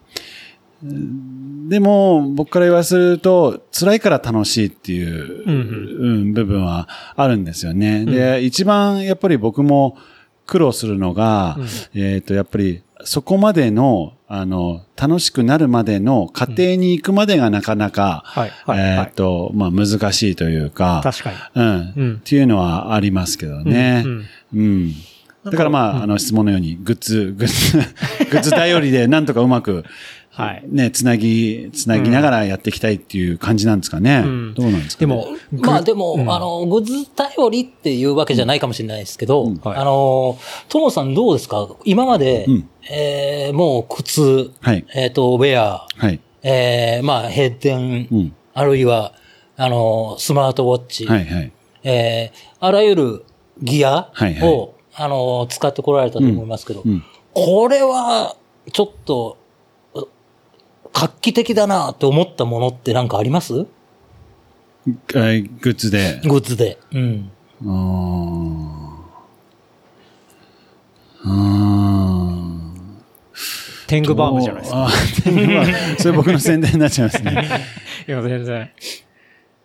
いや、まあ、そうですね。ギアは僕もアンサー4ね、あの、使ってますけど、やっぱり、あの、そうですよ。好きですよね。やっぱり、うん。うん、なんだろうな。これっていう、とに、とにかく、まあ、あと、走ることが好きなんで、うん。そうわねあの、わからないっちゃわからないんですけど、あの、うん。なんか、そう、は、結構グッズとかでテンションが上がるのは当然あるんですけど、うん。それって正直そんなに長続きはしないかなと。まあうん、当然、うん。あの、使いやすかったうん。り、自分にストレスがかからないっていう、うん、とこは当然大事だと思うんですけど、っていうか、まあ、そもそも、その、走ることが楽しいっていう、そう、ともさんもおっしゃってましたけど、そこに行くまでが、こう、大変っていうか、うん。っていうところはまあ実際あると思ってて、なんか、そう、この番組にも何回か出てく、あレプリカント FM にも何回か出てくれた、あの、原山さんとかで、まあ、スタンプスタンプって、うん。まあ、ブランドやってたり、物売りっていう、はい。あの、ストアやってる先輩がいるんですけど、その先輩とかも、まあ、もともとちょっとは走ってたけど、まあ、全然コンスタントには走ってなくて、で、走り始めたいんだよね、みたいな話をうちに来た時に、した時に、僕言ったのはもう本当に全然大変じゃないペースで、一旦、あの、走ってみて、うん。で、それを続けて、うん。それをやっていくと、そのうち、あれ？結構、うん。めちゃくちゃもっと楽になってきたな、みたいな。うん。そしたら、じゃあもうちょっと上げればいいし、もうちょっとじゃあ距離が伸びてくるかもしれないし、みたいな。うん。うん。もう全然自分が許容できる、うん。あの範囲内で、もうとにかく一旦続けると変わりますよって話をしたことはありますね。うん。でそしたら、今、うん。なんか、ちょっと、こうまあ距離だったりとかペースとかもちょっとずつ上がってきてうん、続いてたりはするんで、うんうん。なんか最初は無理しないっていうのが僕結構楽しさうんへの近道なのかなとかもちょっと思ったりするんですけど、本当に初めの初め。あと、あれは、ちょっと、効果あるかも。えっ、と、スント。あスント時計ララあーランニングウォッチ。うんそうですね。計測するっていうことですね。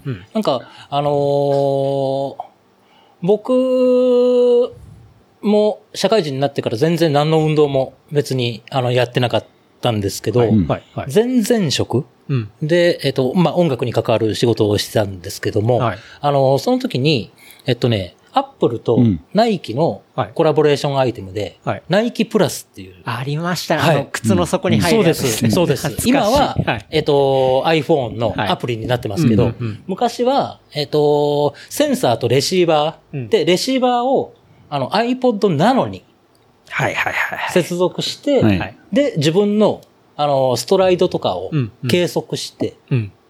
で、えー、何キロ、うん。な、平均ペース何、どれくらいみたいなやつを、iPod Nano の画面に、はい。で、それをそのまんま、なんか、ちょっと SNS に上げたりとか、うんなんかそういうようなことができる。う。うんん。うん。あれで、えっと、ジョギングに、うん。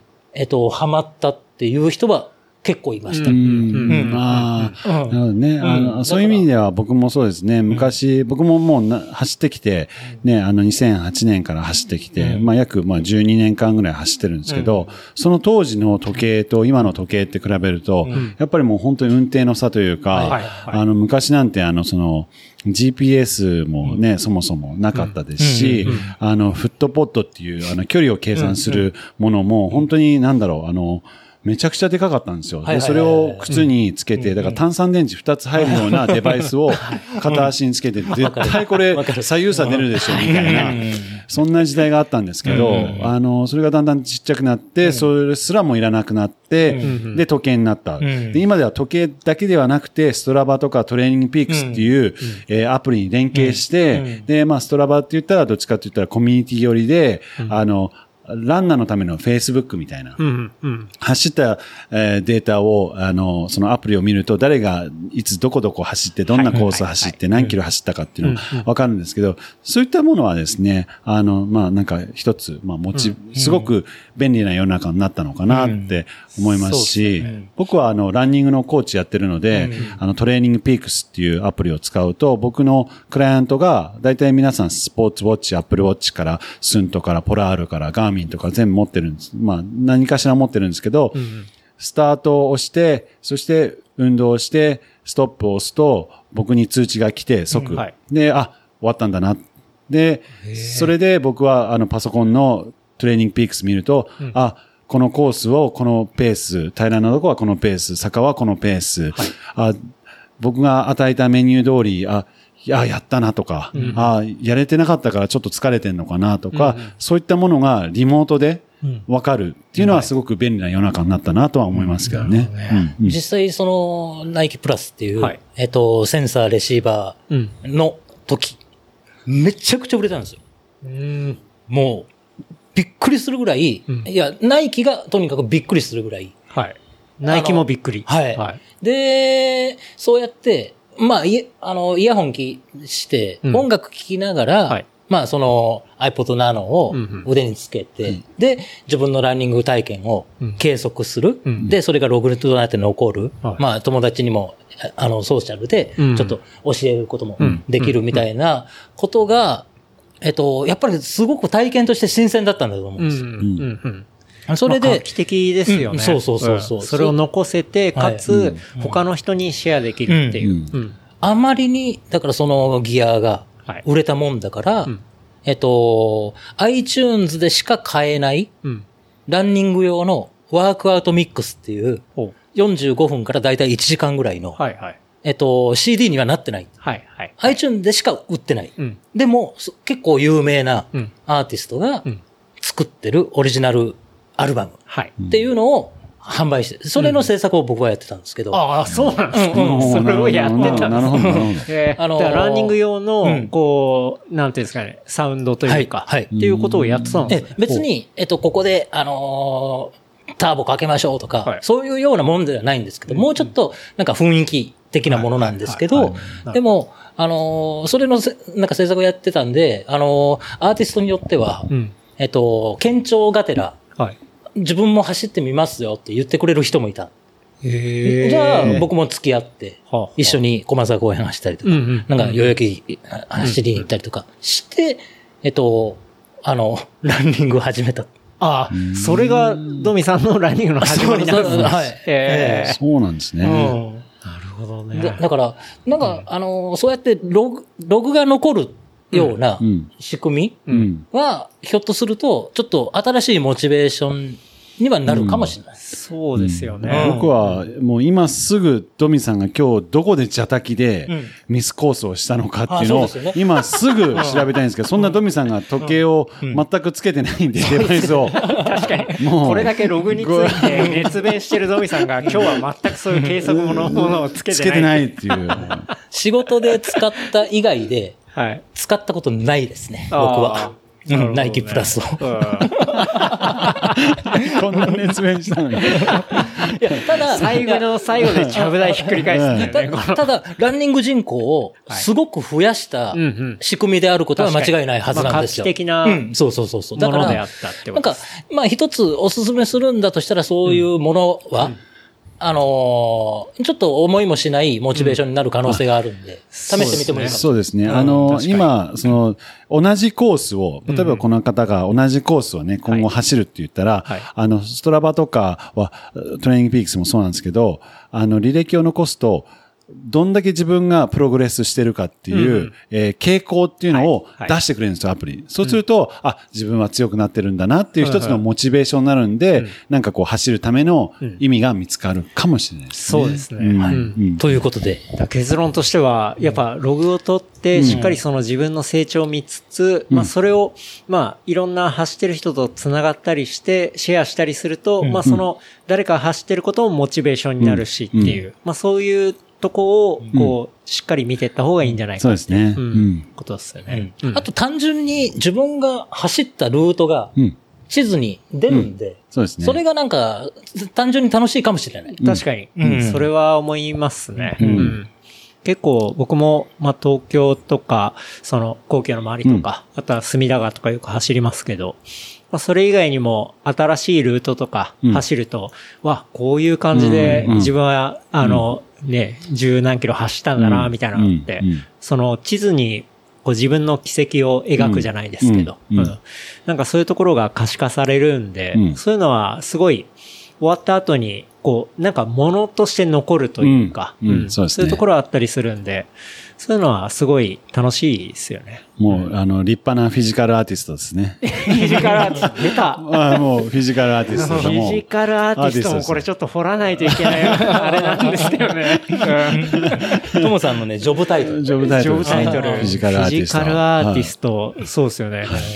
フィジカルアーティストって、こう、100、100でははい、あまりちゃんと説明はされてないじゃないですか。ええ。一回惜しいとこまで行ったことある。惜しいとこまで行ったことがあるって。はい。それ、ドミさんのさじ加減じゃないですか。いやいやいやいや。いや、あのね、あ、なんか、まだ、あのーか、なんかね、解体してくれてないんですよ。ああ、そうなんですね。フィジカルアーティストとはっていう定義をね。それはいつオープンになるんですか？まあ、いつでもいいんですけどね。ちょっと僕はそれ結構ずっと聞きたいなと思ってて、あの、僕、百薬聞いてて、その最初ののみさんとともさんの、そういう、なんていうんですかね、最初、最近どうすかみたいあ、な雑雑談。話からいくじゃないですか。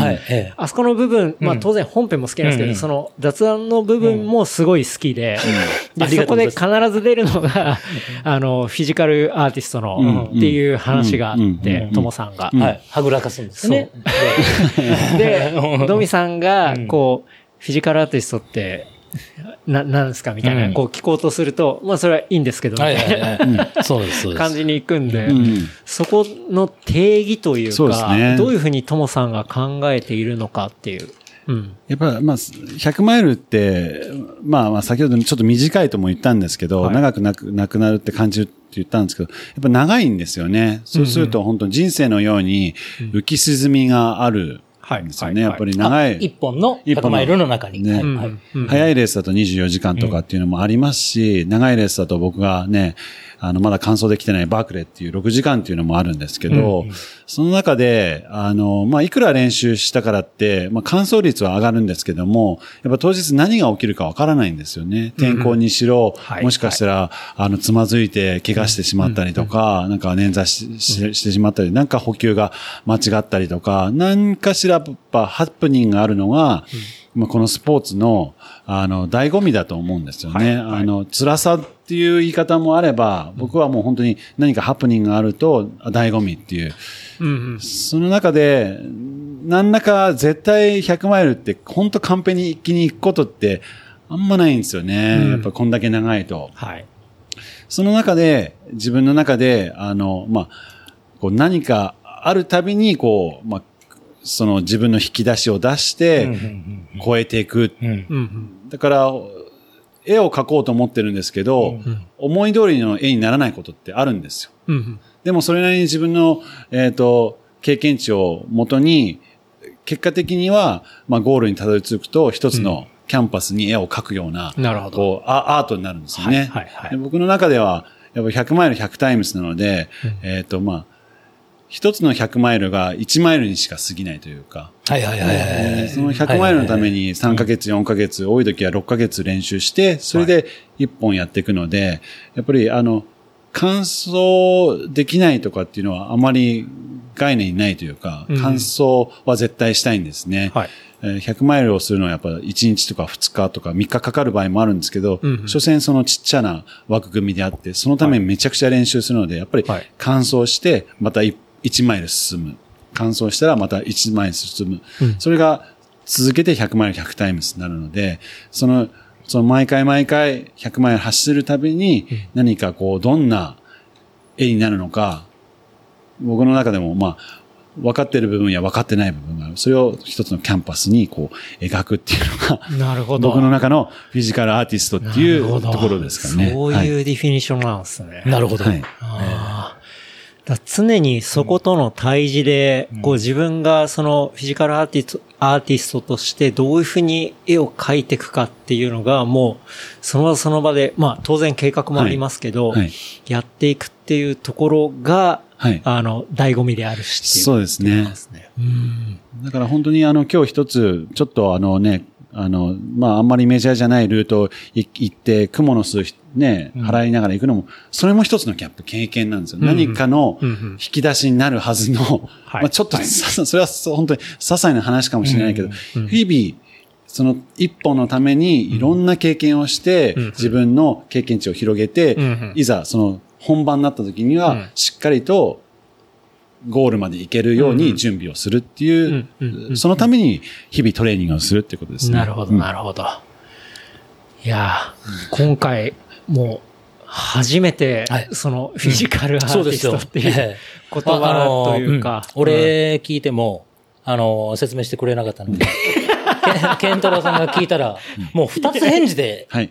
ええうん定義づけましたよいね、今やね。、そんなことないですよ。いや、でも、本当にうん、社交のプロだよ、本当そう、に。は、社交のプロ。この頃。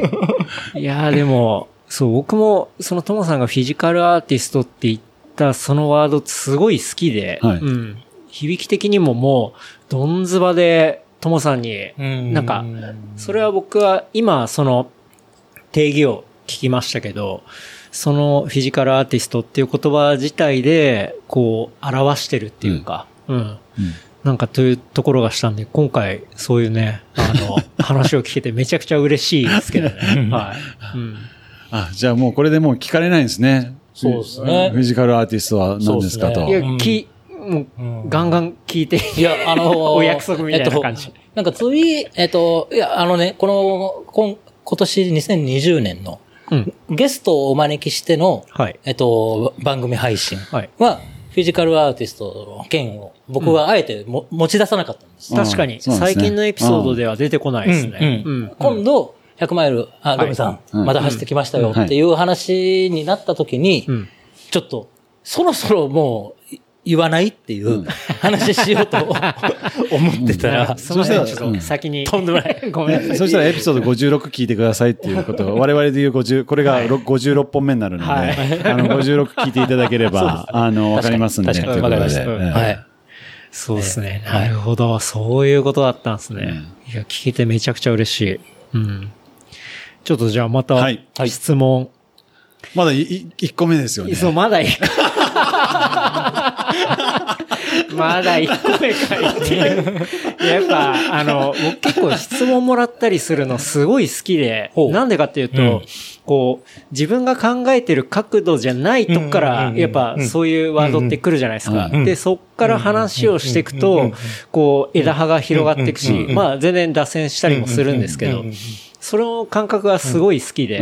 めっちゃわかります。はい。ええうん。うんそれやっぱ面白いですよね。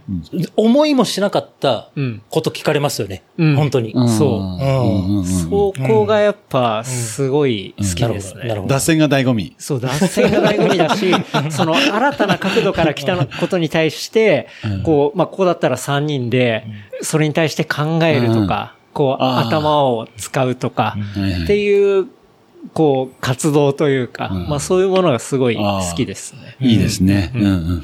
ちょっとじゃあ、はい2個目。はい。2個目、2個目。いきますが、じゃあちょっとライトなのいきますかね。えー楽しいお話は次週後編に続きます。お楽しみに。話したトピックスは小ノートレプリカント .fm で見ることができます。番組の感想はハッシュタグレプリカント FM までお寄せください。See you next week. バイバイ。